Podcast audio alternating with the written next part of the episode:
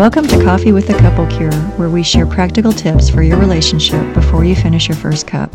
Here's Jay and Lori Pyatt. Hi, everyone. Welcome to another episode. Today we're going to be telling our stories. Yeah, today we're going to be sharing the dark side of our story. It's the side we've shared numerous times on interviews. Right. It's all over our web, our initial websites. Uh, if you've listened to episode three and seven, you know how we met and why we got married. This is the other side of the story. Uh, if you've heard it before, then feel free to stick around because we've we're trying to say it in a way and in a different way, so you might learn a little bit more about us. Right. But if you're, you know, if you feel like you've heard a lot of it, then feel free to Move, Move on, to the next episode. yeah. Also, uh, because it's it's our story, it's probably going to run a bit long, so um, you might need a, a warm up on your coffee. Yeah. Yeah. So, like a lot of guys, uh, I found pornography when I was young. Um, for me, though, once I found it, I knew I had a secret. It was something that I was fearful of talking to anyone about. And through my teenage years, it was something that helped me to deal with um, things in life that I really didn't know how to un- how to cope with, uh, you know, what to do with them. And again, I was just really ashamed of even talking about it. And I struggled with this through college. I struggled with this through my first marriage. I really felt like it was something that that eventually God I, I always knew it was wrong, but eventually God was really showing me I needed to get this out of my life. And so right before I met Lori, I was really trying to do that, uh, and felt like like a lot of guys that having a healthy marriage with a healthy sex life that my need for pornography would go away. And so I told Lori before we met that I had an issue with it. I told her that I was working on it. And I told her that we would be able to talk about it. And in those things, I was pretty self deluded. I did not know how hard it would be to talk to her about it. I didn't know how uh, afraid I was that she would not treat me well. And I used all of that as an excuse to lie, to keep things hidden. So within the first six months of our marriage, I turned back to pornography. And not just that, but I started finding women at work attractive. I was not uh, in sexual integrity at really for the first five years of our marriage. Um, I had moments, there were times. All of those times were, uh, you know, if if Lori, well, almost every single time in our marriage, Lori has confronted me or or found something to confront me with. And we would do the normal stuff. We would go to therapy. I would go to the men's group at church. Um, we would put software on the computer.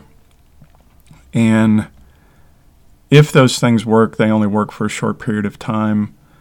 And I would return to this unhealthy outlet, this um, lack of sexual integrity in, in my life. And uh, so this was for the first five years of our marriage between 95 and 2000.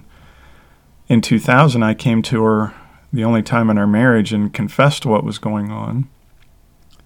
And for the next couple of years, we really worked on trying to communicate better, but I kept really Lori at bay um, to some extent. Uh, our marriage got a little bit better, but not not the way it is now. Anyway, so from from 2000 to 2006, I was not using pornography, but I would I would call it a white knuckle sobriety. I was clean because I was in regular accountability, and um, I would occasionally tell Lori about what was going on for me. I was not uh, really truly open with her, and so some other things happened around that time. I I took a job where I was on the road a lot, and Lori had become my accountability partner. So I was telling her in the morning, uh, if I look at pornography today, I will tell you about it tonight. And then I would come home at night, tell her that I didn't look at pornography that day. And for a while it was true, and then it became a lie. And it became a lie for almost four years to the point where I was lying to her face daily. Um, and I, I lied to her at least a thousand times in that time period. So, uh, pornography is a symptom of the breakdown in our marriage, but the lying is the real damage that I did. Mm-hmm. The lying, the the deception, the hidden life. And so in 2010, uh, you know, one of the things that that you know, I lied to the point that Lori said to me, "I don't think you should call this your issue anymore." Because from her perspective, I had almost 9 years clean at that time. And that was really hard to hear because I was struggling and I was just praying every day, you know, if I can get if I can get clean of porn today, then maybe I will never have to talk about this with her. And uh, anyway, in 2010, um, Lori confronted me, and I told the worst lie of them all. I, I told her that it was all her fault. That she wouldn't talk to me, and here it was the whole time she was begging me to communicate, and when I would, I, I wouldn't get what I wanted, and so I would shut down again. And finding out you've been lied to a thousand times about something that has been critical and a foundational issue in your marriage can pre- be pretty damaging and, and pretty traumatic. And uh, and I made it even worse because when we were going to talk about it, I would resist. I would blame shift. I would gaslight her. I would uh, do anything to get the spotlight off of me. And in doing that, I was just making it worse and worse and worse because she was begging me to have a healing conversation. And here I was just creating new injuries um, in the process. Mm-hmm. So that that went on from 2010 until about 2013 or so, and uh, then I finally kind of got on board. So the next two years were um, a lot better. There was a lot of healing done, and somewhere in 2014, 2015, I, I would begin telling people I have a marriage that I never thought possible. Mm-hmm. I have something with her that's, um, I, I just, it was beyond my understanding because I didn't think a relationship could be this good with as much damage as I had done. And there's still work that I'm doing. There's still things that I, that, you know, you cannot live that life and think there will be no consequences. There are things that we keep in place to, to keep me healthy and things that I've had to learn in order to rebuild trust and repair our marriage to the point that Lori has told me that I fixed it. Mm-hmm. And that's pretty significant. I did quite a lot of damage to our marriage. Mm-hmm. And, uh, yeah, now he'll say, I'm so sorry for what I've done. And I said, Jay, you've made it right. You yeah. have made it right. Yeah. Okay, my part of the story started before Jay and I met when um, uh, I had met God in a more personal way. And if you listen to episode seven, it got pretty intense. Well, somewhere during that four years before I met Jay, I asked God, what's my purpose in life? And I felt it clearly your purpose in life is to have a great marriage and to help other people do the same. So I, I mean that it, it felt right in me. I was like, yes, this I, I've been re- interested in helping relationships. It's the way I'm wired. That's a good fit. And hey, yay, I get to have a great marriage. I didn't know how difficult it was going to be to get there, and now I kind of know why. Uh, we'll go into that on another episode, maybe. Met Jay, you've heard that story. Uh, he did, I, I was very resistant to get married, and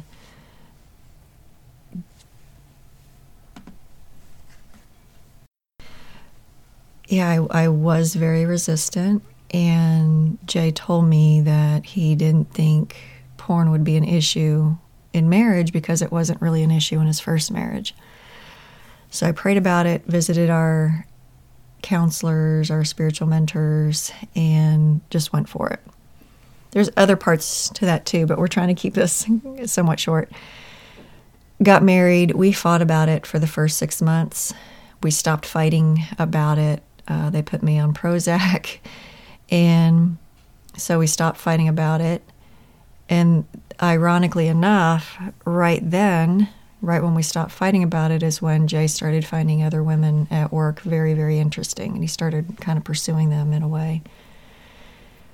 So, like he said, we had several confessions uh, or, you know, confrontations where he finally told the truth because I knew something was off.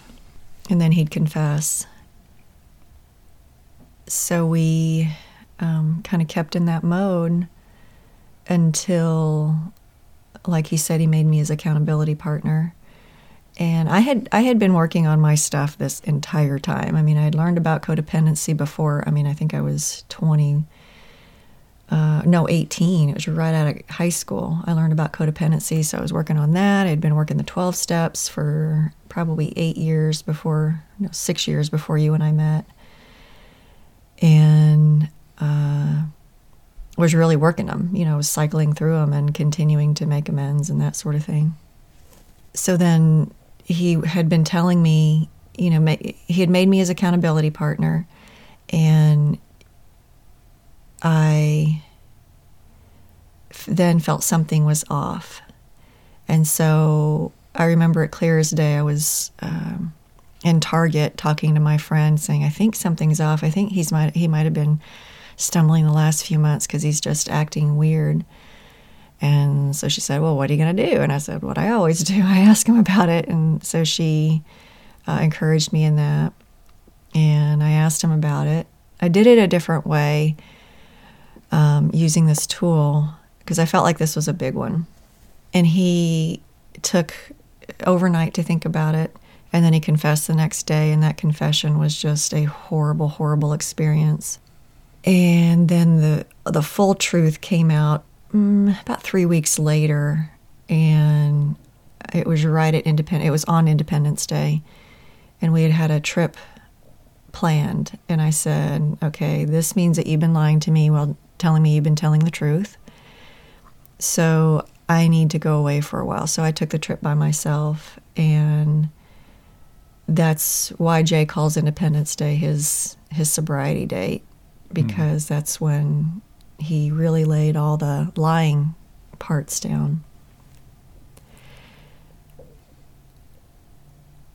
So the next five years was a mess of, well, especially the first three years, was a mess of kind of this ADD type research project on my part where I would, you know, we'd run into a problem and I would research the fire out of that problem and try to throw a bunch of solutions at it. And some of them would work for a while, but then it would stop and I'd be once again on my knees going, God, if we're going to make it, it's going to be you. And then that's when a key piece to that, to solving that problem, would show up.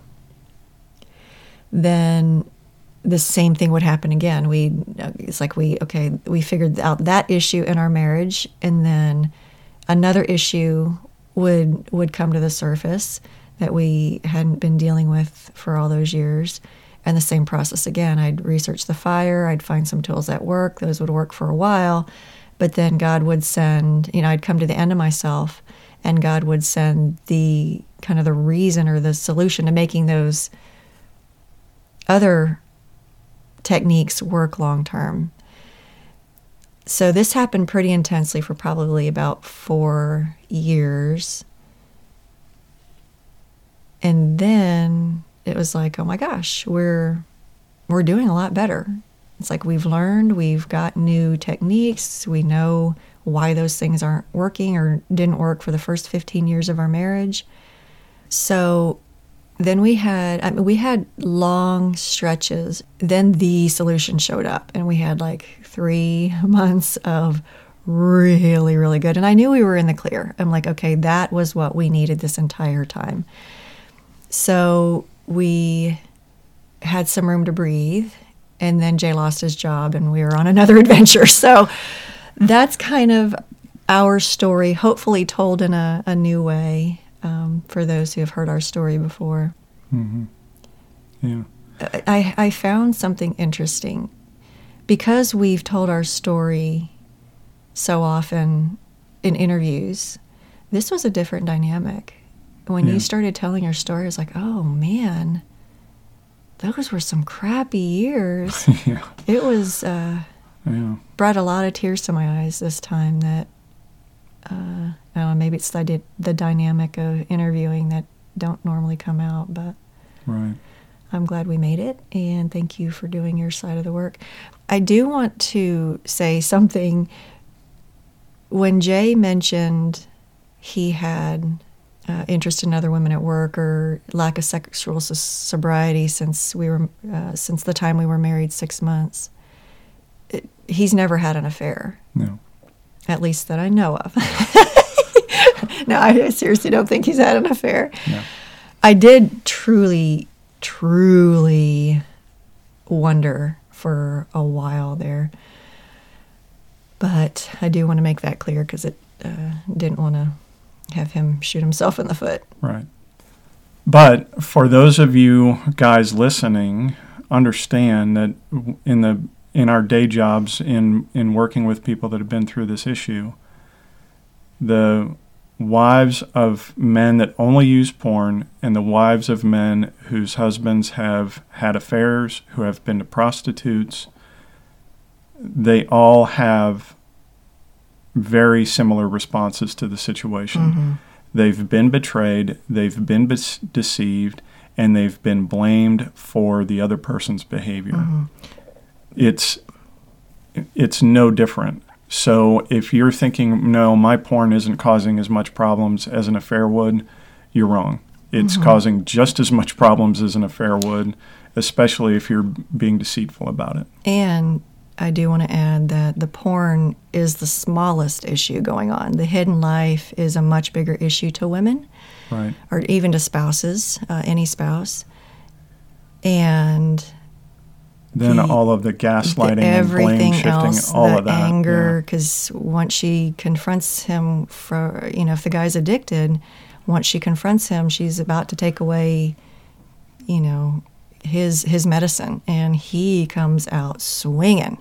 That's the biggest issue. Yeah. yeah. That's even worse than the lying. The the porn and the lying, a woman can kind of stay sane. The other, the everything else is what I call it.